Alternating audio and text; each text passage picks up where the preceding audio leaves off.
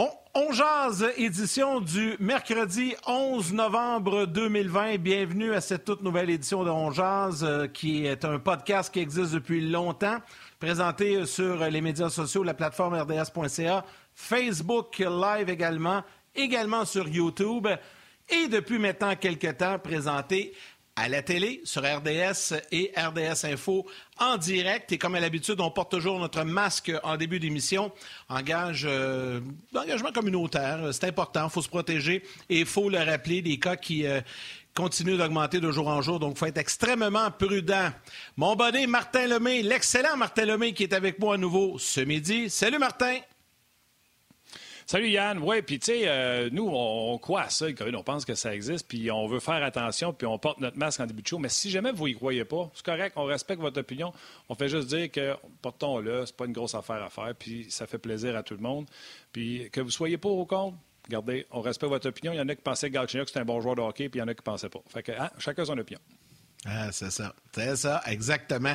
Hey, gros show aujourd'hui, on va parler. En fait. Ouais, quoi? Ah ben oui, ben oui. Aujourd'hui, c'est le jour du souvenir. Euh, c'est important d'avoir une petite pensée pour euh, les militaires, les anciens combattants, les gens qui euh, ont risqué leur vie pour nous il y a de ça maintenant plusieurs, plusieurs années et qui aujourd'hui est la journée qui marque vraiment ce jour du souvenir. Donc une pensée pour eux. Et tiens, pourquoi pas leur dédier notre émission de ce midi à tous ces gens qui ont, sont allés au front pour défendre les couleurs de notre pays. Je disais donc, gros show, grosse, grosse émission avec deux sujets. On va parler de hockey, mais on va aussi parler de golf. Pourquoi qu'on va parler de golf? Le Masters commence demain et nos deux chroniqueurs aujourd'hui sont aussi des maniaques de golf. D'excellents joueurs de golf dans les deux cas, mais aussi des grands, grands, grands fans de golf et le Masters est un moment important pour eux. Ben, je pense que un peu pour tout le monde, c'est l'événement de golf annuel à ne pas manquer. Je sais, Martin, que toi, t'es pas un grand golfeur, t'es pas un tripeux de golf, mais le Masters, ça doit quand même attirer, euh, piquer ta curiosité. Zéro. La seule affaire que j'aime du Master, c'est que je reconnais les trous année après année. Mais tu disais, puis t'as été tendre, tu disais que j'étais pas un grand fan de golf. J'ai ça, mon gars. Tu m'invites à aller jouer au golf, là. C'est le pire témoignage de antisociabilité que tu peux me faire. Tu, me prouves que tu m'aimes pas si tu m'invites au golf. J'ai ça, mon gars. Ça, puis un coup de pelle d'en face, c'est pareil. Encore, comme je disais tantôt, respect à tous ceux qui jouent au golf puis qui aiment ça moi, ça va pas assez vite. Je swing trop pour le temps que je suis là. Écoute, je finis. Moi, je devrais arrêter au 12e trou. Après 12 trous, moi, à swinger comme je swing, je suis brûlé. Bref, tout ça pour te dire, bravo à tous ceux qui jouent à ça. C'est un sport exceptionnel que je suis pas capable d'accomplir en plus. Bravo à tout le monde. Puis là, le Master, ben, au moins, le Master, c'est le fun. Puis garde, on a un duo incroyable pour faire la description du golf à RDS avec Carlo puis, euh, puis Pierre. Ah, puis il y a même, euh, même euh, avec Carlo et Michel, tu veux dire, il y a même aussi euh, François-Étienne Corbin et Jean-Sébastien Légaré qui joignent au groupe pour le Masters. Johan Benson qui sera là-bas à Augusta pour faire la description également, les commentaires. Mais Martin, juste fermer la parenthèse, dans la section des anecdotes, juste, je peux vous raconter comme ça. Tu sais, moi, Martin, on se connaît, ça fait longtemps mais euh, je savais pas qu'il aimait pas le golf. Tu sais, c'est rare qu'un gars de sport aime pas le golf. Il y a plusieurs années de ça, euh, je l'invite à venir jouer sur mon, euh, sur mon quatuor au tournoi de golf de François Beauchemin et Marc-André Fleury dans mon coin. Puis Martin, trop gêné pour me dire non, j'aime pas ça. Il dit, ouais, je vais y aller, mais je suis pas un grand joueur de golf. T'es venu puis on a constaté rapidement qu'effectivement, tu n'étais pas un grand joueur de golf, mais on a eu du fun quand même mais je t'ai plus jamais réinvité parce que je pense que c'est un tournoi, un Vegas à 4. Je pense qu'on a fini dernier cette année-là. T'en souviens-tu? Ah ouais, non, écoute, j'ai ça. Non, je m'en souviens pas. Tu vois, regarde, j'ai aucun souvenir d'avoir joué au golf quelque part dans ma vie. Anyway, fait que, regarde, j'ai des souliers ici, flambant que la compagnie Puma m'avait donné. Je te le dis, là, sont encore neufs. Quand j'étais allé aux 10 tournois que j'étais supposé des mettre, j'ai oublié des mettre. Fait qu'ils sont flambant neufs. Mais je t'agace, je t'agace, Martin. on a chacun notre sport. Euh, écoute, euh, euh, c'est pas tout le monde qui, tripe sur le sport de l'autre, puis c'est correct. C'est ça qui fait que la, beauté d'une société, c'est qu'on touche à, tout. Donc, aujourd'hui, hier, on disait en fermeture d'émission, invité surprise dans le deuxième bloc. Ben là, on vous l'a confirmé un peu plus tôt ce matin. Mais c'est Alex Tanguay qui sera avec nous vers midi 30, l'ancien joueur de l'Avalanche, l'ancien joueur du Canadien, entre autres, qui va venir jaser avec nous, qui est aussi un collaborateur à Ongeaz. Il était avec toi toi l'an passé, je pense, il y a deux ans. Il a participé à quelques émissions, ah, Alex. C'est un collaborateur régulier. Euh, il m'a écrit d'ailleurs en septembre en me demandant quand est-ce qu'il revenait. Fait que pas besoin d'histoire d'un bras pour être sur le show. C'est un gars qui adore passer à urgence, un peu comme les autres collaborateurs parce que les gars ont le temps de jaser. Puis Tanguay va être là dans deuxième demi-heure. Euh, mais euh, on a tant qu'à jaser, là, on va arrêter de jaser tout seul. Rentrons François Gagnon parmi nous. Euh, François, comment ça va? Moi, ça va bien. Je t'écoute parler de golf, puis je me dis, oh, oh, c'est un joueur de pelle ronde. Alors, euh, c'est pour ça qu'il n'aime pas ça. ah oui? Écoute, peut-être peut que si j'étais un David Perrault de ce monde, juste ramasser un bâton pour la première fois, puis j'irais. D'ailleurs, je veux faire un chapeau. Tu sais, François, ça, ce que je vais te compter là, je sais que ça va te faire suer. Parce que toi, tu aimes ça, le golf, mais tu travailles fort pour être bon au golf. Un de mes chums, Éric ah, Réaume, je, le salue. Fort, point. Éric Réaume, c'est un gars que Guy connaît, que Marc Lambert connaît. Tu sais, c'est toute la même gang. Euh, mon chum Pierre Raymond. Éric Réaume, golfeur, joueur de hockey, droitier, à un jeune âge, il devient pro de son euh, club de golf. Je ne sais pas c'est où son club de golf, là, peu importe le nom du club de golf. Puis à un moment donné, ils se font un foursome d'enseignants, de, de, pros de golf. je ne sais pas comment vous les appelez. C'est les pros là, qui sont dans un, Des pros, une classe de ben golf, puis qui donnent des cours de golf. Puis il s'en va jouer avec trois, quatre autres chums. Puis là, il y en a un qui le regarde et dit D'après moi, Eric, t'es pas droitier, t'es gaucher. Il dit Ben non, je suis droitier, j'ai toujours joué droitier. Je vous rappelle, c'est un pro, puis il enseigne. Il dit Après moi, tu devrais essayer gaucher. Ben, crime, il joue si bien, sinon mieux, gaucher. Il joue des deux bords gaucher, droitier. Il n'a jamais pris un swing de la gauche. Ça, ça écœure. Ça, ça s'appelle du talent naturel. C'est surtout qu'il y a beaucoup de talent. C'est pas tout le monde qui est là. Puis oui, oui, oui, je dois admettre que ça, ça fait mal au cœur. Puis ça arrive souvent. Des fois, as des, tu joues avec des partenaires là, qui jouent 4-5 fois par année. Écoute, passes-toi des heures et des heures, là, je parle de moi, au champ de pratique. Tu essaies de développer des choses, puis ces gars-là arrivent, puis euh, ils n'ont même pas d'huile dans les articulations, puis boum, la balle va droit, la balle va où ils veulent aller. Quand on a un ah crochet vers la gauche, un crochet vers la droite, ils sont capables de tout faire. Ça, ça fait subir pas mal plus qu'une journée de canicule comme l'été passé, mais c'est pas grave. Le tournoi des maîtres arrive. Normalement, le Masters annonce les beaux jours. Cette année, le Masters conclut une très belle saison. D'ailleurs, j'ai joué hier, écoutez, là, 21, 22 degrés. C'était une journée d'été hier. Et là, ben, on aura le tournoi des maîtres à compter de demain pour euh, clore la saison, euh, en tout cas pour ici. Il y en a qui vont migrer vers le sud, qui vont pouvoir en profiter, mais euh, pour les communs des mortels comme vous, comme moi, et comme ceux qui doivent rester au Québec, ben, on va attendre un petit peu avant de ressortir les balles blanches ou jaunes ou rouge ou bleu. Il y en a qui aiment euh, jouer avec toutes sortes de couleurs. Ouais. François, on va, on va parler du Masters un peu plus tard, mais avant, je veux parler de hockey parce que tu as écrit un papier sur le RDS.ca lundi que pas mal de gens ont lu. Mm-hmm que tu parles, euh, en fait, tu as parlé de plusieurs sujets qui semblent se confirmer euh, selon ce que la Ligue nationale a, laissé euh, transparaître au cours des, des, dernières heures. concernant le, retour, le protocole du retour de la Ligue nationale, là, il y a plein de sujets là-dedans. J'aimerais ça qu'on en parle un peu. Je sais que l'argent va être un problème, mais d'abord, on peut glisser un mot sur la division canadienne qui semble de plus en plus se préciser. Ben, écoute, euh, Gary Bettman a parlé hier, puis euh, ceux qui l'aiment, ceux qui ne l'aiment pas, peu importe. Mais quand Gary Bettman parle, il faut l'écouter, pas juste l'entendre. Parce que quand Gary Bettman sort des nouvelles, euh, il en sort pas souvent, mais il s'accroche à ça. Ça, ça veut dire qu'il a déjà parlé à l'association des joueurs. Ça veut dire qu'il s'est déjà entendu avec Donald Fear pour dire, regarde, c'est ce qui va arriver. La frontière est toujours fermée. On le sait. Si tu t'arrives des États-Unis, euh, tu dois te confiner pendant 14 jours. C'est pas évident pour le hockey. On l'a vu euh, avec les bulles. C'est la raison pour laquelle les, joueurs étaient dans des bulles pour la reprise des activités et pour les séries. Donc, on peut pas se permettre de faire ça dans le cadre d'une saison. Ça veut dire quoi? Ça veut dire que les équipes canadiennes vont demeurer au Canada avec les conséquences que ça aura. Et ça veut dire que les clubs américains euh, vont rester au sud du 49e parallèle. Bon. Est-ce qu'on va réaménager les divisions aux États-Unis? C'est possible. Minimiser les déplacements, maximiser le rendement. Et là, on pourrait commencer avec des bulles, euh, euh, autant au Canada qu'aux États-Unis, même si ce n'est pas ça le plan.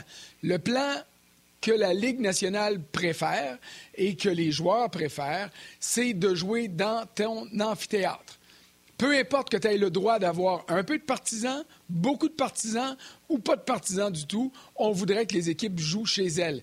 Mais souvenez-vous, il y a à peu près un mois, quand Bettman a pris la parole, il a dit il est très possible qu'on commence la saison d'une façon et qu'on la termine d'une autre manière. Alors, ne vous surprenez pas si, au début de la saison, il y a des clubs qui sont envoyés dans des bulles pour des périodes beaucoup moins longues que les séries. On va aller jouer 10, pendant 10-12 jours, maximiser le nombre de matchs. Les joueurs ressortent de là, peuvent rejoindre leur famille, seront testés pour revenir. Alors, on ne veut pas emprisonner les joueurs comme on le fait l'été passé. Euh, les joueurs ont donné beaucoup pour arriver à ça euh, et la Ligue est consciente que les joueurs n'accepteraient pas de repartir dans des bulles pour de longues, longues périodes. Donc, ça, c'est le premier principe. Il faudra voir ce que ça va donner, de quelle manière ça se concrétisera, mais il me semble que c'est une solution qui est très logique. Écoute, euh, moi, ce que j'ai hâte de voir, c'est. Puis, je suis pas surpris, j'en ai parlé mille une fois, même si on m'a dit que j'avais tort.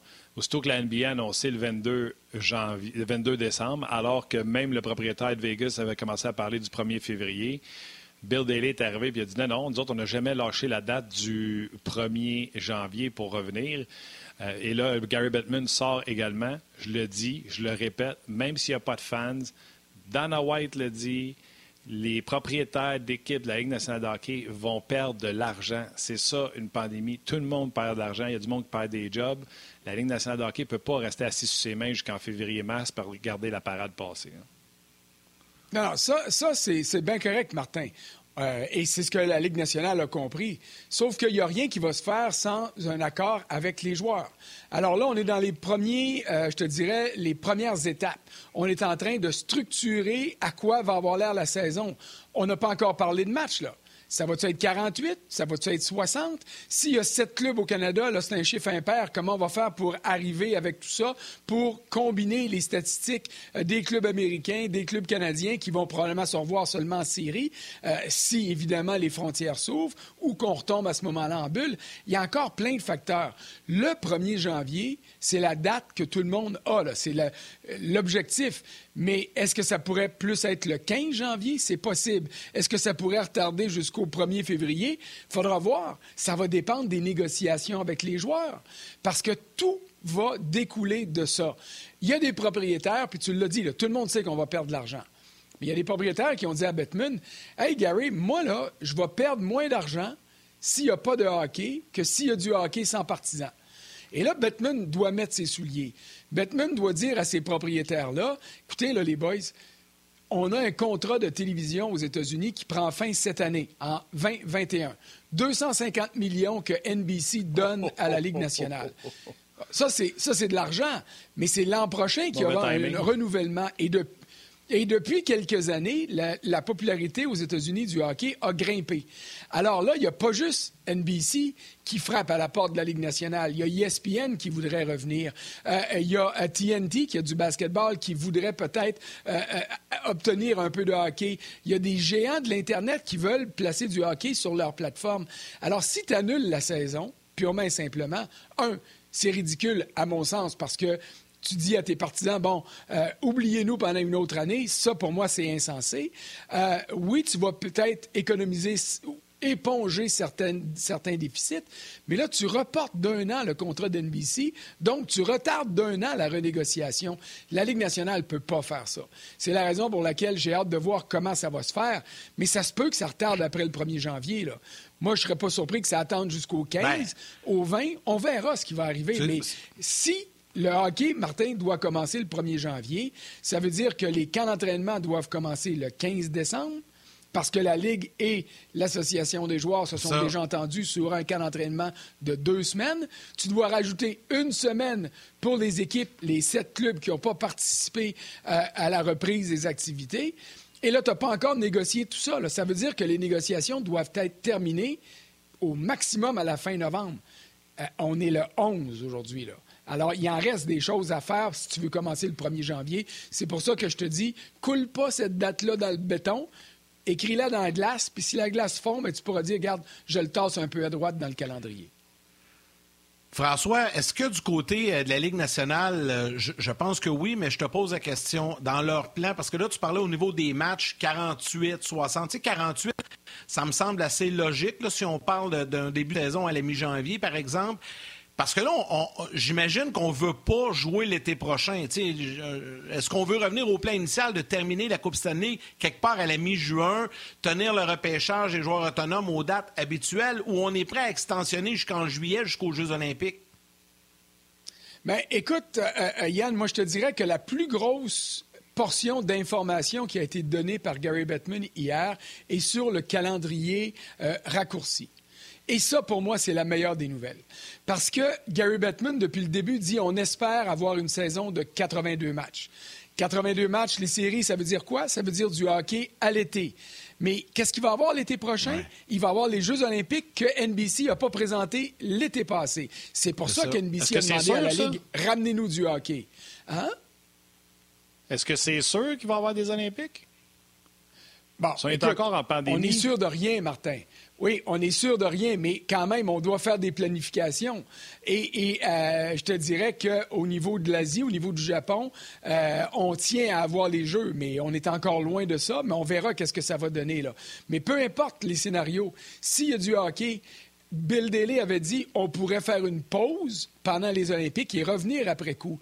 Sauf que hier, ce que Gary Bettman a, admis, et j'utilise le mot euh, en le mettant en caractère gras, il a dit ça n'a pas été un succès du hockey estival. Les codes d'écoute n'ont pas été bonnes. L'intérêt pour le hockey n'était pas là. C'est normal. Les gens, l'été, font autre chose, surtout au Canada. Euh, on le sait, euh, puis on ne se mettra pas la tête dans le sable. Nos codes d'écoute chez nous sont moins bonnes parce que le hockey n'est pas là. Les codes d'écoute de nos amis à deux coins de rue qui ont les diffusions des matchs de série n'ont pas été bonnes non plus. Il n'y a personne là-bas qui, va compter des menteries. Donc, Bettman a reconnu ça. Ça veut dire quoi? Ça veut dire qu'on va faire un calendrier raccourci, des séries qui vont permettre de finir la saison comme d'habitude, autour du début du mois de juin, avec le repêchage à la fin du mois de juin, les joueurs autonomes le 1er juillet, pour, puis on se croise les doigts tout le monde, recommencer en octobre prochain avec une ligue à 32 clubs, l'entrée en scène du Kraken de Seattle et de reprendre une forme de normalité dans la Ligue nationale de hockey. Et ça, pour moi, c'est la plus grosse nouvelle d'hier. Oui, mais là, là si euh, la normalité, c'est le rivage, là, je peux juste te dire que tu es en baissé à pédale, un vélo de route, là, comme on a au Couteau de France, puis tu as un méchant bac de sable devant toi qu'il faut que tu passes à travers. Parce que si tu veux avoir, by the way, les baisses d'écoute, on parle de 61% de baisse d'écoute pendant les séries cette année. Mm-hmm. C'est énorme. De deux, tu veux rentrer une demi-saison. On a parlé avec David Perron cette semaine. Ils ont signé une entente pour faire les séries éliminatoires en bulle, comme quoi que pour les Yannick, tu me corrigeras, les deux, trois prochaines années, ils vont recevoir leur plein salaire, indépendamment du nombre de matchs qui seront joués. C'est ça qu'ils ont signé pour pouvoir faire le hockey de série en bulle. David Perron qui nous a dit ça. Puis là, les propriétaires vont tourner voir, ils vont faire finalement, on va en jouer 48, il faudrait que vous soyez payé au, au prorata de 48 matchs. D'après moi, là, ta traversée de la plage, elle va être longue. Bon, et là, là c'est ça, ça c'est la troisième étape. C'est pour ça que je te parlais de négociations. Là. Les négociations sur le nombre de matchs, sur les bulles euh, temporaires au début, sur les endroits où ça va être joué, ça, ça, ça c'est de la petite bière. Là, tu viens de mettre le doigt sur le gros du problème. Tu as raison, les joueurs ont accepté le principe du retour au travail l'été passé. Et là, tu as oublié un facteur important. Le montant en fiducie, ce qu'on appelle en anglais le escrow, ce qui est perçu euh, au niveau, par la Ligue au niveau des salaires pour pallier les baisses de revenus, bon, ça, c'est passé à 20% Ça, c'est une chose. Deuxième chose, il y a un 10% supplémentaire qui est retiré des payes parce que c'est des salaires reportés pour permettre aux équipes et là je parle des propriétaires, euh, de les aider à boucler les fins de mois. Ça, ça veut dire que les joueurs perdront cette année 30% de leur salaire qui est prévu. Et là, en ce moment, by the way, les gars ne sont pas payés. Là.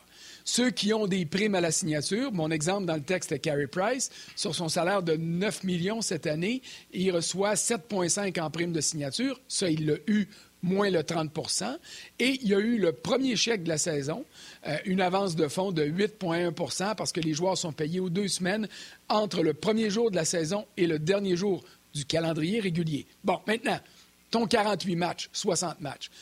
David a raison.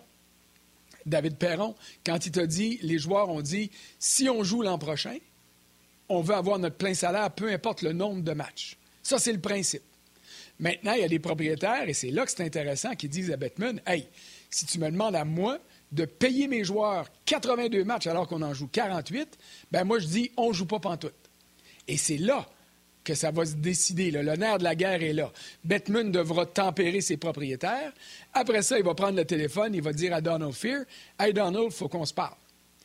Et moi, ce que je crains, et le texte que j'ai écrit lundi en fonction de discussions que j'ai eues avec différents agents, moi, ce que je crains, et c'est ce que David Perron devrait craindre comme joueur, c'est que Bettman va dire à l'association des joueurs Voici, messieurs, oui, on a signé une prolongation de contrat. Oui, vous devez toucher le salaire plein et entier si on joue 48 matchs au lieu de 82. Mais là, aimez-vous mieux rien toucher pantoute ou toucher au prorata de 60 matchs?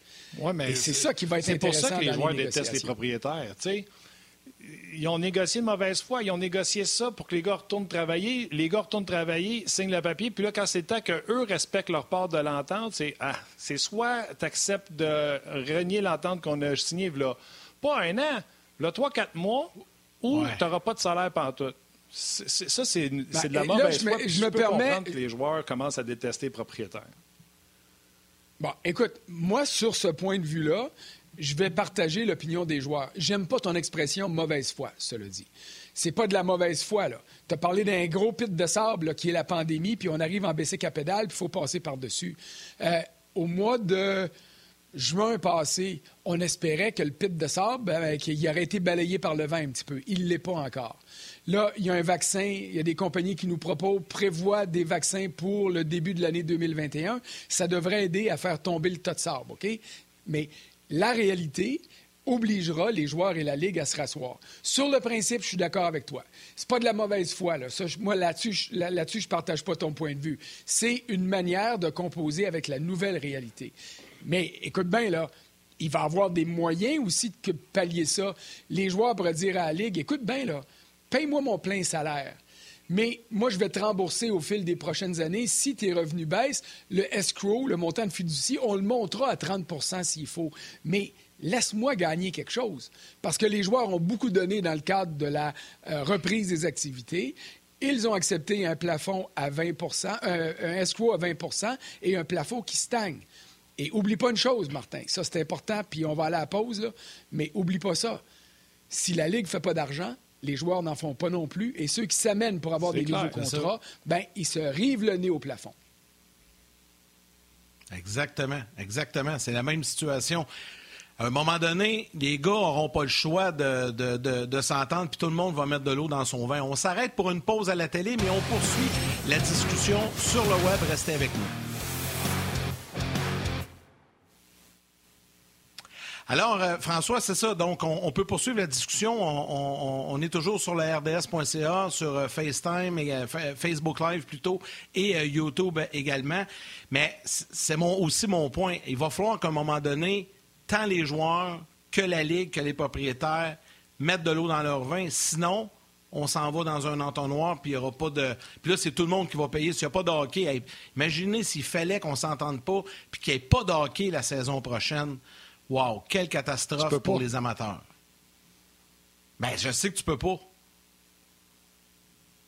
Et, c'est pratiquement impensable. Et c'est pour ça que je disais tantôt, la stratégie de Gary Bettman, si moi j'étais à sa place, tu te retournes de bord puis tu mets l'odieux sur les joueurs. Tu dis, écoutez, les boys, j'ai pas le choix, il faut que je le fasse comme ça. Alors, c'est à vous d'accepter ou il n'y a pas de saison. Ça, c'est de la stratégie que je te dirais qui serait. Euh, ça, serait tordu un petit peu parce que les joueurs ont déjà donné beaucoup. Cela dit, euh, faites le tour de vos chums, là, puis vos connaissances, et puis, les joueurs n'ont pas un grand capital de sympathie par rapport à ce qu'ils perdent parce que les salaires sont déjà énormes. OK? Il euh, n'y a personne qui va euh, avoir des problèmes pour boucler sa fin de mois malgré le fait qu'ils ne euh, sont pas payés en ce moment. Le nerf de la guerre dans tout ça, c'est le plafond salarial. Si le plafond ne monte pas, le salaire des joueurs qui arrivent à l'autonomie complète ne grimpera pas. Alors, c'est la raison pour laquelle à l'interne, les gars vont être obligés de dire Hey, ça fait pas notre affaire, mais on va peut-être être obligé d'accepter. Et ça, c'est important. Les joueurs comme Carey Price, comme Shea Weber chez le Canadien, euh, comme euh, ceux qui viennent de renégocier, comme Brandon Gallagher, comme Jeff Petrie, vont dire Hey, nous autres, euh, on a eu ce qu'on voulait.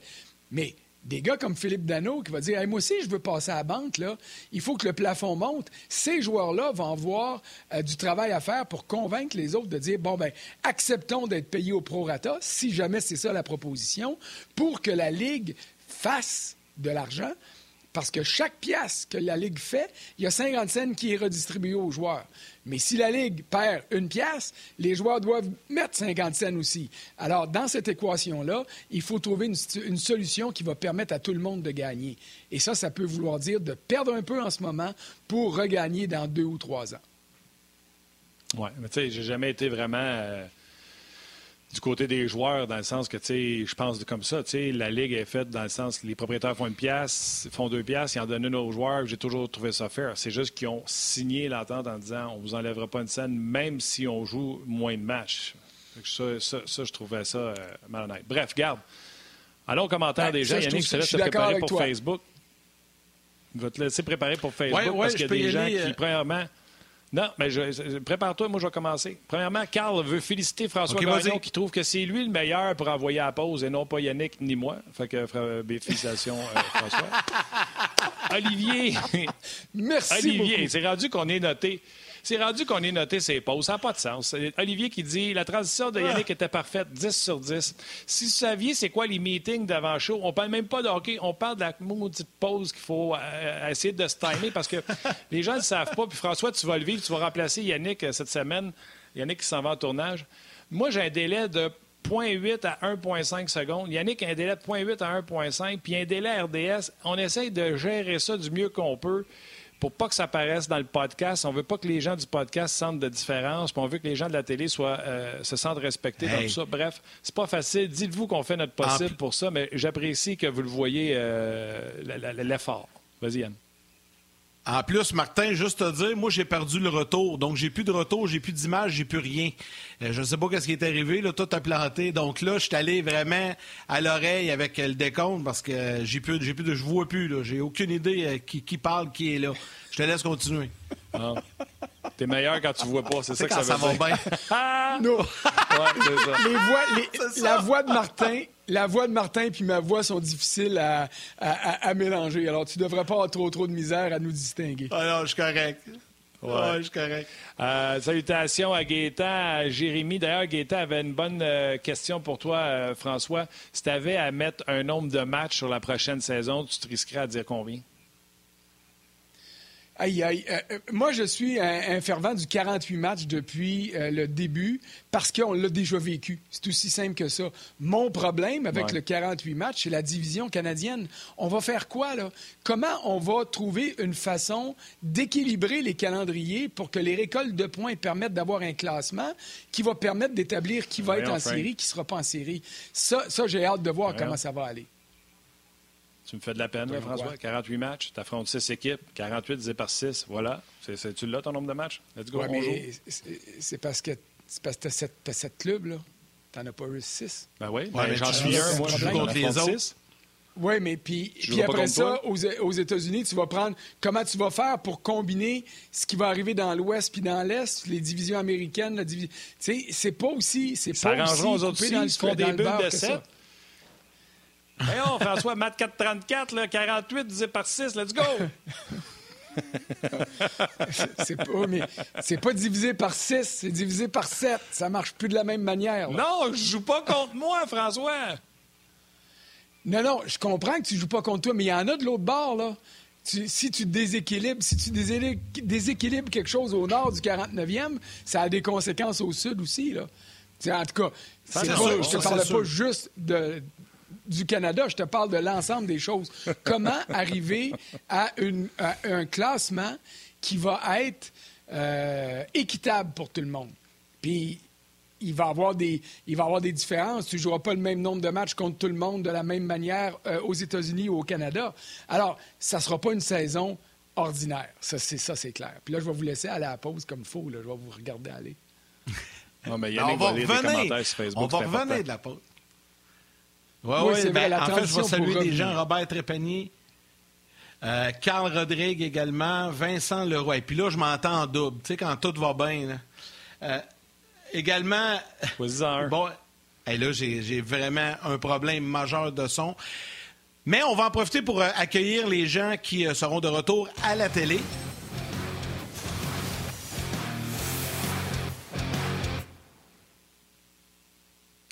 Alors, on est de retour euh, à la télé. Ça se poursuit sur le web euh, également.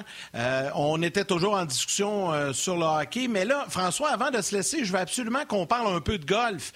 Parce que tu es oh. un maniaque de golf, tu es un maniaque du Masters, toi-même un bon joueur de golf. Ça commence demain. Mais juste avant, les gars, avez-vous vu hier, je pense que une ronde d'entraînement, le trou d'un coup spectaculaire de John Ram?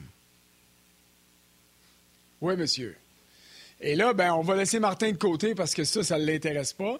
Euh, euh, Yannick, le trou d'un coup de Ram, le trou d'un coup de Ram hier est survenu au 16e trou. C'est une normale 3. là, il n'y a personne qui, a accès. Les partisans sont pas là.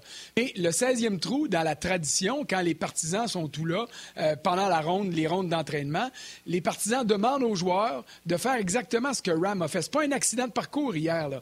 Les, partisans euh, euh, réclament, puis ça crie aux joueurs skip, skip, skip, ce qui veut dire en français tu sais, quand on lance des roches plates sur l'eau, puis que la, la, roche fait 3, 4, 5, 6 bons, alors, les partisans demandent aux joueurs de faire ça avec les balles. Donc, ça, c'est une tradition. À tous les ans, dans les rondes d'entraînement, les joueurs qui arrivent au terme du 16e euh, vont frapper un coup de départ normal et après ça, ils s'avancent sur le bord de l'eau, frappent la balle avec un effet qui va lui permettre de, sauter sur l'eau et d'atteindre le verre. Là, ça a donné un trou d'un coup hier euh, et c'est vraiment spectaculaire, mais c'était le deuxième de la semaine pour John Ram. Mardi, au trou numéro 4, euh, qui est une normale 3 de plus que 200 verges, c'est le trou, le seul trou où il y a un palmier euh, au Augusta National. Il est à droite du verre, on le voit rarement à la télé. Il a fait un trou d'un coup là aussi. Alors, deux trous d'un coup en ronde de pratique, euh, c'est assez exceptionnel. Il restera à voir s'il va en rester pour le tournoi qui commence demain matin. Bon.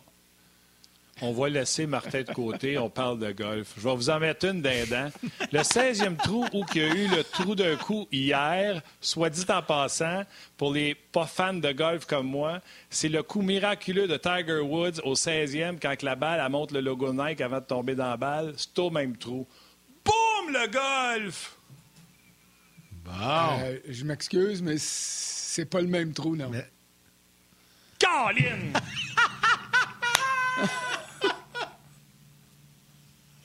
hey, comment, comment tu faisais ça? C'est pas grave, c'est une, belle une belle tentative. Hein? T'es sûr, Je m'excuse, j'ai pas compris, là. Euh, J'essaie de me souvenir, là, mais écoute, je veux pas t'induire en erreur, mais si je me souviens bien, ce trou miraculeux-là, c'est au 13e. C'est à la sortie du Amen Corner. Le trou numéro 12, c'est un autre par trois qui est très difficile, très court, mais affreusement difficile comme trou. C'est là que euh, Jordan Speed a mis deux ou trois balles à l'eau euh, il y a quelques années. Euh, et tout de suite après, tu as une normale 5 qui est accessible en deux. Et il me semble que c'est là que Tiger avait fait son coup d'approche, puis la balle le roule, roule, roule, roule, roule, puis le logo s'installe, puis Non, mais. Mais garde. Attends je pense, une seconde. Je pense pas que c'est au 16, mais j'ai pas mes données devant moi, là. Attends une seconde. Moi, j'ai fait une recherche rapide avant de dire ça. Non, je suis pas une banane écart. Là. Sur YouTube, j'ai tapé euh, euh, Miracle Shot euh, Tiger Woods. Ça sort ce coup-là. C'est marqué Tiger Woods Chip Shot au 16e au Master de 2005. Mais mettons que YouTube est pas bon je vais rentrer un gars qui est pas pire en golf, puis il va me dire ou pas me dire si je l'ai ou je l'ai pas. Alex Tanguay, salut. Comment ça va, Martin? Ça va? Hey, Alex, sans moi de ça, j'ai-tu raison ou pas raison? Ben, je suis obligé de te dire que je suis un grand fan de François parce que je trouve qu'il est très, très recherché, puis spécialement en, point de vue euh, golf, il s'y connaît.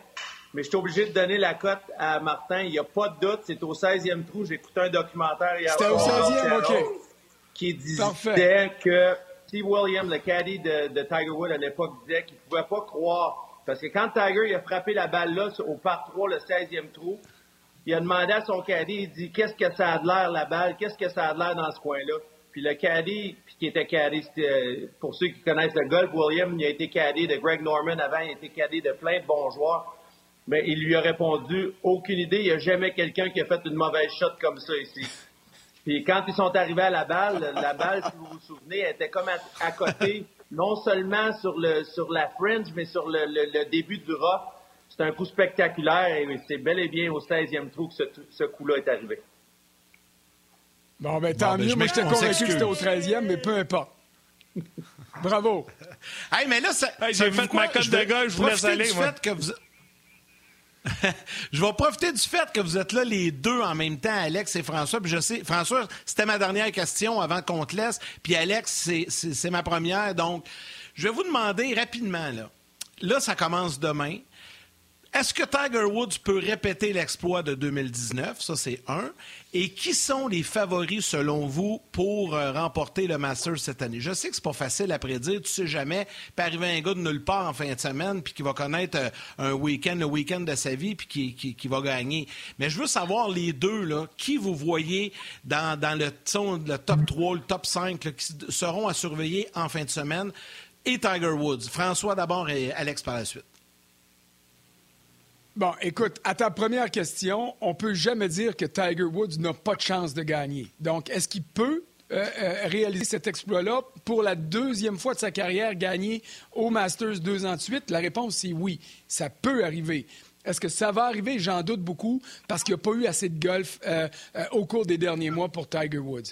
Mais j'espère, comme tout le monde, qu'il serait en mesure de le faire. Maintenant, dans mes favoris, moi, j'opte pour Rory McIlroy. Euh, euh, évidemment parce que Rory est très bon, mais aussi parce que euh, Rory a besoin du Masters pour compléter le Grand Chelem, c'est-à-dire de gagner au moins une fois les quatre tournois majeurs. Il n'y a pas de monde à Augusta. Il arrive, euh, il va pouvoir se faufiler là-dedans. Il n'est pas parmi les favoris. Euh, le terrain va être détrempé, donc va être euh, plus réceptif au niveau des verres. Ça, ça devrait le favoriser beaucoup. Alors, moi, je mets Rory en tête de liste. J'aime moins John Ram, j'aime moins Deschambault parce que je trouve que c'est des gros robots, frappent loin, loin, loin, mais ils n'ont pas la finesse que moi, j'apprécie au golf. Et mon euh, négligé dans la course, parce que j'adore son élan, parce que j'aimerais ça au moins une fois dans ma vie frapper une balle comme il est capable de le faire, c'est Louis Oosthuizen, euh, l'Africain du Sud, qui est pour moi un des meilleurs euh, golfeurs du circuit. Un gars bien discret, mais il a déjà eu pas mal de succès. Il a fini deux ou troisième au tournoi des maîtres déjà, et ce serait le candidat pour moi pour se faufiler puis venir devancer tout le monde dimanche en fin d'après-midi. Ben moi, je vais y aller, Yannick, puis je suis un, petit peu euh, du même sens que François. Écoute, pour ce qui est de Tiger Woods, on peut jamais compter Tiger Woods en dehors du tournoi, spécialement au Masters. On sait qu'il y a beaucoup d'histoires là, puis il y a beaucoup... Euh, à Augusta, c'est de grande importance d'être capable de connaître le terrain, puis d'être capable de bien placer la, la balle. Et puis, il n'y a pas personne de précis comme Tiger Woods au golf au cours des 30 dernières années avec ses fers. Donc, je me dois croire que Tiger va peut-être avoir une chance au cours de la fin de semaine, mais le fait qu'il a mouillé beaucoup hier, le fait qu'on est au mois de novembre, que le terrain joue peut-être un petit peu plus euh, détrempé qu'il joue en avril, ça va favoriser les longs cogneurs. Les longs cogneurs, on a vu ce que Bryson DeChambeau a fait au US Open. On a aussi vu euh, Dustin Johnson qui est en feu au cours des dernières semaines. On a vu Brooks Kepka qui, au cours des trois, quatre dernières années, ce qu'il a fait dans les tournois majeurs. Donc, je pense que ceux qui vont avoir de la distance, pour moi, vont avoir un certain avantage. Et le joueur qui joue le mieux présentement sur le circuit de la PGA, c'est sans aucun doute Dustin Johnson. Pour moi, c'est mon favori. Dustin qui a gagné l'US Open à Oakmont, qui est capable de jouer des terrains difficiles avec des parcours et des verres extrêmement rapides. Euh, je me dois de croire que Dustin, avec tout le talent qu'il a, euh, qu'il va être euh, dans la course dimanche après-midi. OK, les gars, si vous le permettez, Martin, je vais te laisser, euh, je vais te laisser la pole par la suite. Je vais simplement prendre quelques instants euh, pour rappeler aux gens qu'évidemment, RDS présente euh, toutes les rondes, suit le tournoi des maîtres là, à, la télé. Il y, a, énormément de diffusion à compter de 9 h le matin. Mais pour les vrais maniaques, puis je suis convaincu qu'Alex et François vont, vont le faire, pour demain jeudi, en web diffusion, vous avez plein, plein d'options. Dès 7h30 demain matin jusqu'à 16h15, 14, euh, on présente le Amen Corner. Donc, on peut suivre ça, évidemment. C'est un trou très intéressant. Euh, entre 7h45 et 17h30, on a des groupes vedettes qu'on va suivre, qu'on va présenter et qu'on va suivre tout au long de leur ronde. Donc, si, exemple, vous avez le goût de suivre euh, Dawson Johnson, ben vous, vous, vous l'attrapez sur le web, en web diffusion, et vous le suivez pour sa ronde au complet. Dès 8h15, on présente, il y a également une caméra qui va être installée au trou 15 et 16. Et la diffusion sur RDS également à compter de 9 h demain matin jusqu'à 17 h. Et ça, ça sera comme ça vendredi, samedi et dimanche également avec la ronde finale. Ça va être bien, bien le fun. Là-dessus, François, on va te, te, libérer et te laisser aller te préparer mentalement à ce gros week-end de golf qui débute demain. C'est gentil. Merci beaucoup. Salut, Alex. Salut, François. Merci, Frank, d'avoir été là. Bye. Salut, Frank. Alex qui, euh, qui demeure avec nous, euh, Martin. Puis je vais, je vais terminer le golf, puis ensuite on va sauter au hockey. Je vais terminer le golf avec Alex en, en racontant un souvenir, puis Alex va s'en rappeler. On ne s'est pas parlé, nous, avant. Mais vous dire à quel point Alex est un maniaque de golf. Je sais que tu as des amis proches euh, sur le tour encore, dans le circuit de la PGA. Hein, Alex, c'est ça? Oui, j'ai quelques amis, puis le fait que j'habite en Floride, c'est sûr que euh, ça ne veut pas dans le coin de West Palm Beach, juste un peu au nord de West Palm Beach. Euh, dans mon coin où j'habite, je te dirais qu'il y a peut-être une centaine de joueurs qui sont sur les circuits professionnels de la PGA. Donc, on ne veut, pas par, euh, par ami, par connexion, par terrain de golf, par, un peu la, proximité d'où on est, on, côtoie plusieurs de ces joueurs-là sur une base régulière. OK, Martin, un bon juste joueur de te dire comment Alex... Attends une Mais juste avec que tu comptes ton histoire. Tu es un bon joueur de golf, mais tu sais, je veux dire, un joueur de golf, maintenant, il, il dirait Moi, je suis bon au hockey. Il y a une marge entre être bon au hockey et jouer comme Alex Tanguay. Il t'a beau être bon au golf. T'es-tu gêné quand tu joues avec des pros du golf ou ta game est à ce point bon que tu fais coup pour coup avec eux autres? Non, c'est pas proche, les gars. Écoutez, je suis un, un golfeur qui a travaillé beaucoup sur sa game, que je me suis amélioré. Puis la plupart des gens à qui je parlerais, je dirais pas mon handicap parce que je veux quand même que les gens me, me donnent des coups quand, quand je vais jouer avec eux autres. Mais, mais certainement que si tu joues avec des joueurs comme ça, c'est pour un, golfeur qui est, mettons, tu vas trouver un golfeur au Québec, un vrai bon golfeur qui est scratch ben, scratch contre un joueur de la PGA, là, tu parles de des joueurs qui sont plus 7, plus 8, plus 9. Ils vont te donner 4 coups par 9, puis, puis encore, euh, sur une base régulière, ils vont te battre, surtout des, des, des terrains, euh, de la longueur qui frappe, la proximité du trou qui frappe, leur manière de poter. Écoute, c'est, tu parles, as parlé de hockey. Si je mettrais ça en termes de hockey, là, c'est comme de, je sais que vous avez David Perron souvent sur, sur vos ondes, puis David est encore un joueur de la Ligue nationale. Là ben, c'est David Perron contre votre meilleur joueur de ligue de garage. Fait que c'est pas proche. Il n'y a, pas, a pas de chance. C'est même pas dans la même stratosphère.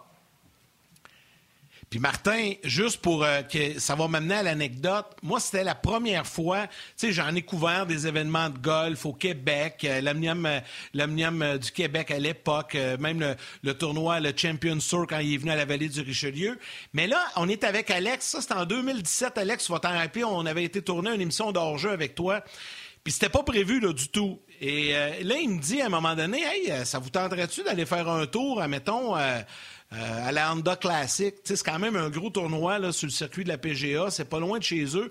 Il dit, j'ai quelques connexions. Je pense que je pourrais vous organiser ça. Puis c'est là que tu nous avais fait rencontrer Johan Benson, qui aujourd'hui travaille avec nous à RDS, qui était cadé de Mike Hubbard à l'époque. Et euh, on est allé là-bas. On est allé tourner avec Alex. Et je te le dis, Martin, là, une finale de la Coupe Stanley, tu vois les médias, tu vois tout le monde. C'est spécial quand tu vis ça sur place. Le Super Bowl, je suis allé aussi, c'est incroyable. Mais un tournoi de la PGA, c'était la première fois que je vivais ça sur place. Puis on était la journée avant le début. Donc, comme, comme aujourd'hui, en fait, le mercredi, c'est fou, c'est fou tout ce qui entoure ça. Les machines alentour de ça, le village de la télé, des médias, euh, le nombre d'employés qui travaillent sur le circuit et surtout le nombre de personnes qui entourent chacun des golfeurs. Ça, c'est impressionnant. C'est vraiment des machines. C'est chaque golfeur, c'est une compagnie, c'est une PME. Puis il y a tellement de gens qui, qui tournent alentour de eux. J'en reviens pas comment ils font pour se concentrer puis jouer ces matchs-là. Puis là, les spectateurs, écoute, moi, des fois, je joue dans des tournois, puis ça vous est sûrement déjà arrivé. Tu sais, il y a du monde qui te regarde frapper, tu sais, t'es nerveux, t'as les, les jambes qui shake un peu, puis tu veux pas manquer ton coup. Eux autres, c'est des milliers, des milliers et des millions à la télé. C'est fou, ça, ça m'avait vraiment impressionné, Alex. Oui, puis, puis c'est impressionnant. Puis moi, tu parles de ce tournoi-là, puis je sais pas si tu t'en souviens, Yannick, je pense que c'était une des premières fois que Tiger avait, avait rejoué en Floride. Donc, on était allé au tournoi, puis Tiger jouait le tournoi à Wanda Classic. Puis le, je crois le vendredi, le vendredi, on est allé au terrain le matin, puis Tiger jouait tôt. Donc, pour voir Tiger, parce que Mark jouait quelques trous en arrière, qui, qui était le, joueur euh, Mark Hubbard, dont, dont Johan était le cadet, jouait quelques trous en arrière de Tiger. Puis, fait qu'on s'est installé au neuvième trou, puis on s'est installé trois, quatre trous avant que Tiger arrive pour avoir des bons sièges juste en arrière du verre. Puis on voit Tiger frapper son approche au neuvième trou. Le verre est plein, il y a bondé de monde. Écoute, quand Tiger arrive, tu passes de peut-être 500 euh, personnes qui regardent le certain trou à peut-être 4, 5, 6, 7 000 autour du verre quand Tiger arrive. Et puis, euh, Tiger n'a pas tant premier, je te dirais qu'il était à peu près une trentaine de pieds peut-être du, du trou. Il s'est approché proche à un pied, il a fait son tap-in. Mais Jason Duffner qui jouait avec, puis si je me trompe pas, c'était Keegan Bradley aussi qui jouait avec. Puis les deux, ils n'avaient pas encore poté. C'était à leur tour d'aller poter. Les gens se sont dirigés vers le dixième trou pour voir le, départ de Tiger. Là. Sans hésiter, je ne vous mens pas, Jason Duffner il est obligé peut-être d'attendre une minute tellement que le monde se bousculait pour se rendre au dixième trou pour voir Tiger. Ça, ça m'a vraiment impressionné parce qu'à TV, tu te rends pas compte de ces affaires-là. Puis on entend souvent parler les joueurs qui jouent avec Tiger, que, comment ça peut influencer leur ronde de un ou deux coups de jouer avec Tiger par rapport à la euh, par rapport au bruit, par rapport à tout ce que Tiger engendre sur un terrain de golf. Mais là, de le voir euh, live, euh, c'était vraiment là, c'était quelque chose à voir. Puis quand Mark est arrivé, on, on était pratiquement les seuls qui restaient assis. Donc, euh, on a eu une belle vue pour Mark après. Dis-moi donc, euh, l'as-tu déjà rencontré, euh, Tiger? Puis sinon, si tu devais le rencontrer, tu serais-tu groupie? Tu sais, toi qui signé des autographes dans la vie parce que tu es joueur de la Ligue nationale de hockey, si, tu l'as-tu déjà rencontré? Oui, je l'ai rencontré à quelques reprises. Écoute, c'est sûr qu'ici en Floride, on a des amis, certains amis qui sont communs. Tiger joue, est membre aux médaillistes ici. Euh, qui est un, terrain de golf euh, un petit peu au nord de, où j'habite. Et puis le professionnel en chef là, c'est quelqu'un que moi je connais. Écoute, je vais vous conter une petite histoire courte. Son nom c'est Buddy Antonopoulos. Buddy Antonopoulos, je l'ai rencontré parce que le docteur Philippon, qui fait la plupart des hanches aux joueurs de hockey, qui opère pour les hanches à, la clinique euh, Stedman Philippon à Vail au Colorado, ben ce docteur là est un bon ami de Buddy Antonopoulos. Puis ma dernière opération large que j'ai eue, docteur Philippon, qui vient de Beauceville. Puis Beauceville, ben c'est dans mon coin, tu sais, fait que veut, veut pas, on a des amis communs, puis on se connaît un peu. Doc, il me dit, Alex, il faut que tu restes réveillé pour cette opération-là. La meilleure chose que tu peux faire, c'est on va te faire un épidural, on va te donner certains médicaments pour que tu te sentes plus à l'aise, mais reste debout, tu ne seras pas médicamenté, c'est tellement plus facile la recovery on peut t'emporter sur un, tu sais, faire plus de choses après tout de suite. Je veux que tu restes réveillé. J'ai dit, Doc, j'ai dit, si tu veux qu'on fasse ça, pas de problème. Donc, durant les quatre heures de l'opération, Doc Philippon, on, s'est commencé à parler de golf comme on le fait là, les gars. Et puis Doc m'a dit, oui, euh, tu, vas à West Palm Beach euh, durant l'été? Puis j'ai dit, oui, on passe un petit peu de temps là, on a de la famille là. Doc, il dit, laisse-moi appeler. Fait que sur la table d'opération, Doc a appelé docteur euh, Buddy Antonopoulos, qui était le professionnel au médailliste. Et puis, euh, Buddy et moi, on est devenus des bons amis. On joue au golf quand même assez régulièrement au médailliste. Donc, je veux pas croiser Tiger à quelques reprises là. Euh, mais j'ai jamais vu Tiger frapper de balle. On s'est introduit euh, à quelques reprises. On l'a rencontré aussi à son restaurant. Mais euh, je l'ai jamais vu frapper de balle. Mais je peux vous dire, pour voir frapper des balles, celui qui m'a impressionné le plus, le gars. C'est ma dernière histoire de golf. Après ça, je vais arrêter de vous tanner. Euh, j'ai un autre ami qui m'a invité qui travaille au Bears Club ici. Puis au Bears Club, Rory McElroy est membre au Bears Club. Donc au mois de, ça je parle de l'an passé, au mois de juillet, il m'invite à jouer. Puis tu en Floride, il fait chaud, il n'y a pas beaucoup de monde euh, l'été. Fait que j'arrive là, puis j'étais, il y avait une autre personne qui frappait des balles dans le driving range. puis c'est Rory McIlroy. Fait que veut, veut pas, tu sais. Martin, c'est peut-être mon histoire la plus groupie. Je m'en vais vers Rory, puis je m'assieds juste j'arrive juste en arrière de lui. Puis je dis à Rory, j'ai dit, j'espère que ça te dérange pas, mais j'aimerais ça. Il était après frapper son driver en plus. J'aimerais ça voir, te voir frapper une coupe de drive. Il dit, y a pas de problème, reste là. Ils sont, s'est introduits, puis de voir Rory McIlroy frapper un driver, là, je peux vous dire que je voulais pas frapper mon driver jusqu'à ce qu'il parte tellement j'étais gêné. Mais là, excuse-moi Yann, mais là, attends une seconde là. Faut, faut que tu m'expliques quelque chose. Moi, quand je me présente à qui que ce soit dans la vie, bonjour, je m'appelle Martin. Toi, t'as-tu fait Salut, je m'appelle Alex Tanguay, ancien joueur de la Ligue nationale de hockey. T'as-tu juste dit Alex ou il a dit ben oui, je te connais? Comment ça marche? Ben, écoute, la, plupart, la plupart des Nord-Américains, là, il y a plusieurs. Euh, Yannick était là quand on est allé dans le champ de pratique. Puis, tu parles à, plusieurs, les Canadiens, les personnes du Nord-Est. La plupart des joueurs sont, sont fans de hockey. Écoute, Jonas Flex, il m'a parlé de Peter Forsberg pendant parce que j'avais joué avec Peter puis des choses comme ça.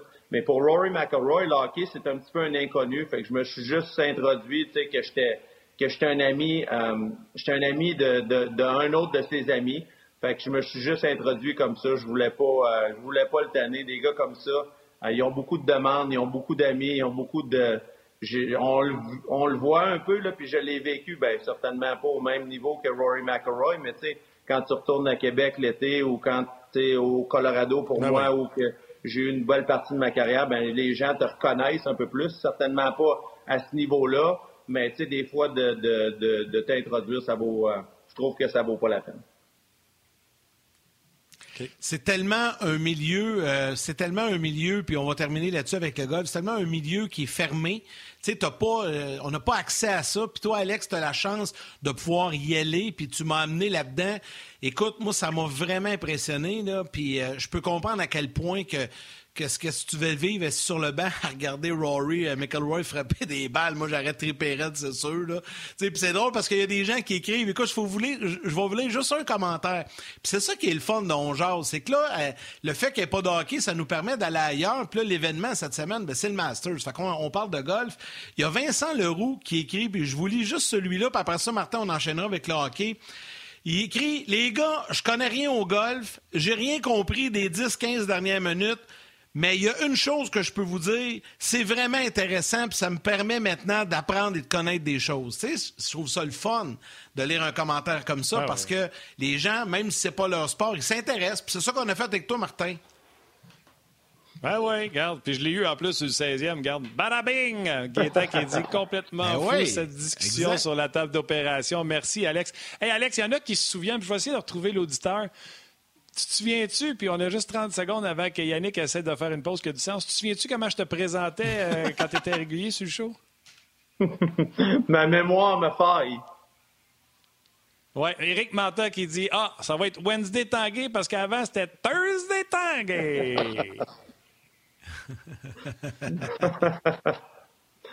On va, euh, on va terminer la portion télé à ce moment-ci, mais on poursuit, nous, avec Alex sur le web. Venez nous retrouver sur le RDS.ca, entre autres.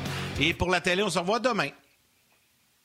Raté. Raté. OK, on poursuit. Raté, euh, raté, hein? Non, non, je pense que je l'ai eu. Non, non, je pense que je l'ai eu, là. Je pense que je l'ai eu. Valérie va me le confirmer si je l'ai eu, mais. Bon, j'ai débordé. Ça va pas bien, mon affaire. Deux en trois. Deux en trois. Mais il y a il y a vraiment un délai parce que moi, j'ai vraiment terminé quand elle m'a dit pause de voix. Donc, euh, regarde, on va, on va pratiquer. Mais c'est rendu un running gag, Alex, dans notre show, de contrôler les pauses. On vient plus stressé avec ça qu'à faire des entrevues. Hey, mais on parle-tu de un peu, les gars? Il reste encore un peu de temps devant nous autres. Ça sera le fun de, de jaser. Je sais pas, Alex, si t'as entendu euh, tantôt euh, François Gagnon qui parlait un peu du protocole de retour. on semble s'enligner sur une saison qui sera pas de 82 matchs. On ne sait pas si ça va être 48, 60.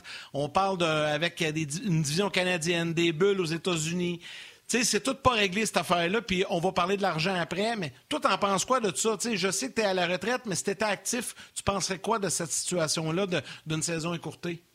Ben, écoute, c'est probablement la meilleure solution parce qu'à un moment donné, en, tant que joueur, tu vas avoir une certaine stabilité. Et puis la stabilité, c'est sûr que, tu sais, en, tant que joueur, tu as, un certain prestige, tu as un certain tu as un certain salaire qui vient avec ça aussi, mais tu veux être capable d'avoir un aspect familial, spécialement pour les joueurs qui ont des jeunes familles. Tu sais, c'est pas facile d'avoir ses enfants à l'école parce que présentement, la plupart des joueurs ne sont pas avec leur famille, ils se doivent d'être dans leur ville respective pour que le joueur soit à l'école. Fait que tu vas être capable d'avoir un été normal, tu vas être capable d'avoir des saisons de hockey qui redeviennent normales, puis tu vas avoir des délais là-dessus. Tu veux savoir pour quand tu te prépares, quand ça va arriver. Donc, si on est capable de structurer une saison qui est peut-être un peu écourtée cette année, mais qu'à partir de l'an prochain, ben ça recommence, au 15, 18, 20 septembre, le camp d'entraînement recommence, puis la routine recommence. Ça, pour moi, là, en tant que joueur, ce serait vraiment une chose que, que, que j'aimerais que, que ça recommence de cette façon-là.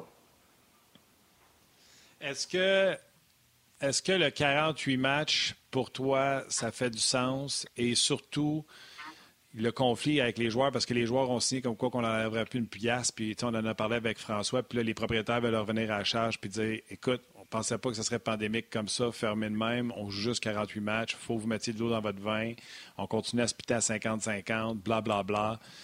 Toi, là, tu es un ancien joueur, puis là, tu travailles pour un propriétaire comme entraîneur. Je te pose la question, c'est délicat, mais tu vois ça comment? Ben, c'est sûr que, que c'est délicat, Martin, puis en tant que, que personne qui travaille, tu sais, euh, je suis dans une situation là présentement que, que je suis entraîneur. Euh, si quelqu'un veut me payer le double pour être entraîneur, euh, pour faire la même job, pour faire dans les, les mêmes conditions, ben c'est sûr que tu veux, tu veux prendre l'argent. Fait que les, les, joueurs sont des petites entreprises qui ont un certain, ils ont une certaine fenêtre pour, pour accueillir puis faire le plus d'argent possible. Fait que c'est sûr que tu peux pas blâmer les joueurs pour essayer de, d'avoir le, le, plus d'argent possible.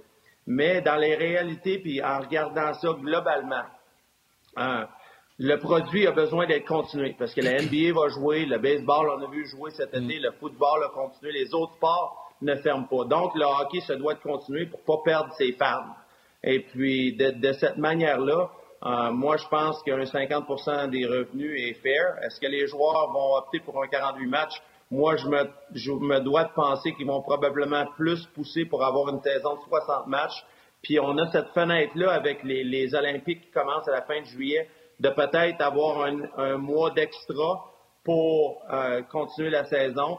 Donc, j'envisage peut-être un petit peu plus vers 60 matchs que 48, mais je m'attends pas à ce que, que ce soit compliqué. Je pense que les joueurs puis les propriétaires vont trouver une, une, table d'entente, une manière de s'entendre pour dire, écoute, voici la, la réalité d'où on est présentement et voici ce qu'on doit faire pour continuer de populariser notre sport. Parce que les joueurs ne veulent pas, euh, oui, peut-être pas présentement, mais dans le futur, on voit toutes les conventions collectives qu'ils ont eues. Ils ont toutes bénéficié la génération après et puis ils se doivent de bénéficier la génération après à continuer à d'avoir un bon produit sur la glace. C'est important ce que tu viens de dire là, Alex. C'est vrai, c'est vrai, c'est super important ça. Tu sais, de, génération en génération, là, je trouve ça génial ce que tu viens de dire. Ça va être une belle prise de conscience pour eux autres. Hey, dis-moi donc, tu travailles dans la Ligue américaine. Il euh, arrive quoi là, de ce côté-là? Parce que là, on parle beaucoup de la Ligue nationale. Nous, avec hum. le Rocket à Laval, ici, on a des petites nouvelles de temps en temps, mais on s'enligne vraiment sur février dans la Ligue américaine. Ben, pour l'instant, euh, les, dernières nouvelles que j'ai eues, c'est sûr que la Ligue nationale va jouer un gros premier plan, si on veut, dans la décision de ce qui va arriver dans la Ligue américaine. Mais les dernières nouvelles, c'est qu'on est sur le point de, de, de, peaufiner une cédule qui commencerait le 5 de février. On en a aussi une qui travaillait pour le début mars, mais d'avoir euh, vraiment là, au 5 de février, je crois que c'était 56 matchs, ce serait des matchs en division. Donc, pour nous, en, Iowa, ce serait Chicago, ce serait Rockford, ce serait Wisconsin, ce serait Grand Rapids. Puis on a un vol dans cette équipe-là, c'est Austin, Texas, l'équipe école des Stars de Dallas. Mais euh, ça serait 56 matchs. Les séries éliminatoires commenceraient au début de juin pour finir à la fin de juillet. Mais c'est encore très spéculatif. Euh, tu regardes les équipes comme euh, Chicago, Rockford qui sont en Illinois, ben pour eux autres, présentement, ils n'ont pas le droit de spectateurs. Est-ce qu'une équipe comme Rockford qui est qui n'est pas la propriété de Caroline, qui est leur, équipe école, c'est le propriétaire, et propriétaire seulement de la Ligue américaine. Est-ce que lui va décider que pour lui, c'est la bonne chose de jouer? Il y a encore plein de choses qui sont indécis. On ne sait vraiment pas, Yannick, vraiment, là, j'aimerais ça mieux te répondre. Mais les dernières informations, c'est qu'on travaille sur des plans, mais qu'on n'est pas sûr à ce moment-ci de quoi exactement le plan va avoir l'air quand il va être final. Puis toi, euh, en tant que coach, euh, tu sais, je veux dire, On va dire la vérité, Alex, tu n'as pas besoin de ça dans la vie pour gagner ta vie, sauf que c'est une passion, tu aimes ça, sinon tu ne le ferais pas. Est-ce que ça t'insécurise parce que tu ne sais pas où tu vas être en mars par rapport à tes enfants, par rapport à tu peux pas prévoir certaines choses, la fin des classes, etc. Donc, est-ce que ça, ça te joue sur le moral? Ben non, pas vraiment, parce que, écoute, euh, l'an passé, les gars, j'avais pris une décision qui était une décision familiale, tu sais, avec mes enfants, avec, euh, avec ma femme de dire ben moi je veux continuer d'essayer de, de, profiter de mon mon doctorat si on veut dans le monde du hockey parce que c'est vraiment là que j'ai une certaine expertise. Et puis euh, on avait pris la décision d'aller en Iowa. Et puis l'an passé avec la cédule, ça me donnait l'option le, temps de revenir environ 3-4 jours par mois en Floride, venir passer du temps avec la famille. La famille est venue me rejoindre, mais ça a été difficile pour moi. Tu sais, pour ceux qui me connaissent, j'étais un gars qui est assez familial, tout ça, mais je me devais en dedans de moi, je l'aurais regretté de ne pas, de pas prendre la chance d'essayer d'être entraîneur parce que ça a toujours été une passion pour moi, la, la, game de hockey. Ceux qui connaissent ma game aussi, je n'étais pas nécessairement le plus doué physiquement, mais j'ose croire que j'étais capable de, de bien penser la game. Fait que ça, je, pense que je suis dans la bonne euh, lignée de travail. Et puis j'ai adoré mon expérience l'an passé. J'avais un contrat de deux saisons. Pour cet hiver, c'était un petit peu dans la même ligne. La famille allait rester en Floride. Euh, et puis, euh, donc, si ça recommence, euh, on va partir. Et puis, c'est peut-être un petit peu mieux le délai pour moi personnellement, parce que si on aurait des séries éliminatoires vers la fin du mois de mai, début du mois de juin, aller jusqu'au mois de juillet, ben, les enfants ici en Floride, ils ont fini l'école. Fait que l'école est recommencée pour, pour mes deux plus jeunes. Ils sont, ils sont à l'école physiquement. Ma, ma fille est en ligne depuis le début de la saison, mais au début de juin, l'école serait finie. Donc, ça, ça me permettrait peut-être de leur faire vivre l'expérience des séries éliminatoires dans la, dans la ligne américaine, si bien, bien entendu on, se qualifie pour ça. Moi, j'ai vu dans quel coin tu demeures en Floride, puis euh, je suis déjà allé en Iowa. Ouf, méchant clash, pas même affaire pantoute, hein? Tu dois pas passer. Euh, ben, pour, ceux qui ont des questions sur ma passion sur le hockey, là, je pense que les doutes sont tous finis de là. Mais pas que j'aime pas. Des Moines est une ville extraordinaire. Écoute, une ville d'un million de personnes. C'est une belle ville. Les gens sont très chaleureux. Mais de passer un hiver en Floride, là, on s'en doute pas. Il y a plusieurs Québécois qui, euh, il y a plusieurs Québécois qui, qui y pensent, puis que c'est un, c'est un bel endroit pour, pour vivre pendant six mois par année. Ben, tu donnes-tu, euh, dans ton plan familial, je peux-tu poser la question euh, familiale euh, intrusive? Tu te donnes combien de temps? Tu faut-tu que tu montes les étapes? Tu es assistant à Iowa, donc est-ce que tu te donnes, mettons, bon, ben, d'ici trois ans, il faut que je sois en chef dans l'américaine ou d'ici trois ans, il faut que je sois assistant dans la nationale? Tu t'es soumis à un échéancier pour te donner une shot ou si ça te prend 15 ans, ça sera 15 ans? Ben, ben pas vraiment. L'échéancier pour moi, tu sais, euh, après, après ces deux ans-là, c'est sûr que familialement, ça va être, ça va être, ça a toujours été mon, dans ma tête de liste, puis ça va toujours rester en premier dans ma tête de liste. J'ai deux jeunes garçons qui jouent au hockey, fait que c'est sûr que nécessairement la Floride est peut-être pas le meilleur endroit, même s'il y a du très bon hockey en Floride, est peut-être pas aussi bon que le Québec, ou que l'Ontario, ou que l'Alberta, ou que, que, le Michigan, ou que le Minnesota pour, pour développer des jeunes joueurs de hockey puis avoir accès au hockey. Fait que où le hockey va m'emporter, je ne sais pas encore. J'ai une passion. Est-ce que ça va aboutir? Écoute, il y a des joueurs comme moi qui, tout de suite, à la fin de leur carrière, sont engagés comme entraîneurs adjoints en Ligue nationale. Euh, moi, euh, je, voulais vivre l'expérience de la Ligue américaine. Euh, je voulais me développer là parce que c'est une belle ligue de développement. Ça m'a permis, tu sais, on pourrait se parler en dehors des ondes, Martin, puis je pourrais dire certaines des affaires que j'ai essayé l'an passé avec mon désavantage numérique. Puis le fait d'être dans la ligne américaine, ben ça m'a permis le temps de, de développer ça, puis de, de faire les choses différemment, qui font en sorte que, que tu peux penser à différentes stratégies. Puis, puis ça m'a permis, au point de vue psychologiquement aussi, de, de m'améliorer parce que le, sport, il y a beaucoup de psychologie maintenant dans le coaching. On sait que les joueurs ils ont tellement de, de ressources, ils ont tellement d'habiletés, ils sont tellement doués physiquement que physique, euh, mentalement, tu as besoin de, de, trouver des manières de, les aider de, de, de, les emporter à un autre niveau, puis de travailler dans la ligne américaine où tu as plusieurs sortes de différents joueurs euh, par rapport à où ils sont dans leur carrière et comment ils sont. Puis il y a des joueurs qui sont comme euh, qui ont fini leur progression un petit peu. Comment aider ces, ces joueurs-là mentalement à progresser d'une autre manière? Fait que ça, ça m'a apporté à me, à me forcer beaucoup, à me développer beaucoup. Et puis, euh, c'est sûr, personnellement, la game que je connais le plus, c'est encore la game de la Ligue nationale. Parce que je connais la psychologie là-bas, je connais les, joueurs, je connais les stratégies, je connais la plupart des équipes, des coachs, tu sais, comment ils jouent, puis des choses comme ça. Mais, euh, mais je suis content du développement que j'ai eu présentement. Où ça va me mener, euh, on verra dans les prochaines années. Alex, en terminant, ma dernière question. Si le chemin à la Ligue nationale, en chef ou adjoint, te demanderait de passer un jour par la Ligue de hockey junior majeur du Québec, parce qu'on sait que c'est une belle porte d'entrée également. Euh, là, c'est sûr que les gens, tout de suite, ils vont dire, là, je vais te la poser facile. Ah ben oui, pour être le successeur de Patrick avec les remparts, t'es un gars de Québec, Patrick, c'est ton chum, ça serait un lien naturel. Mais je sais pas, Gatineau, Bécomo, Chicoutimi, peu importe, une équipe te fera un offre. C'est-tu quelque chose qui est envisageable pour Alex Tanguay un jour de diriger dans la Ligue de hockey junior majeur du Québec? Ben, Yannick, comme tu le sais, à part des, des, des exceptionnels, parce que les autres, c'est vraiment des exceptions. Là, tu, sais, tu parles d'un Hall of Famer dans le monde du hockey, que lui, comme peut-être Rob Brennamore, qui va avoir passé sa carrière, qui a été capitaine avec les Hurricanes, il n'a jamais été coach en chef ailleurs que dans la Ligue nationale. Il a été coach adjoint, mais on le connaissait tellement bien en Caroline que, veut, veut pas, il a comme hérité de ce poste-là. Mais pour la plupart des autres entraîneurs, tu as besoin d'être entraîneur-chef à quelque part avant de monter dans la Ligue nationale. Euh, tu regardes le parcours à Travis Green, qui a, été coach dans, la Ligue junior, qui a été coach dans la Ligue américaine, qui a été coach dans la Ligue nationale. Tu regardes le parcours de, John Cooper. C'est drôle, j'ai vu John parce que mm-hmm. son garçon joue au hockey contre le mien la fin de semaine passée.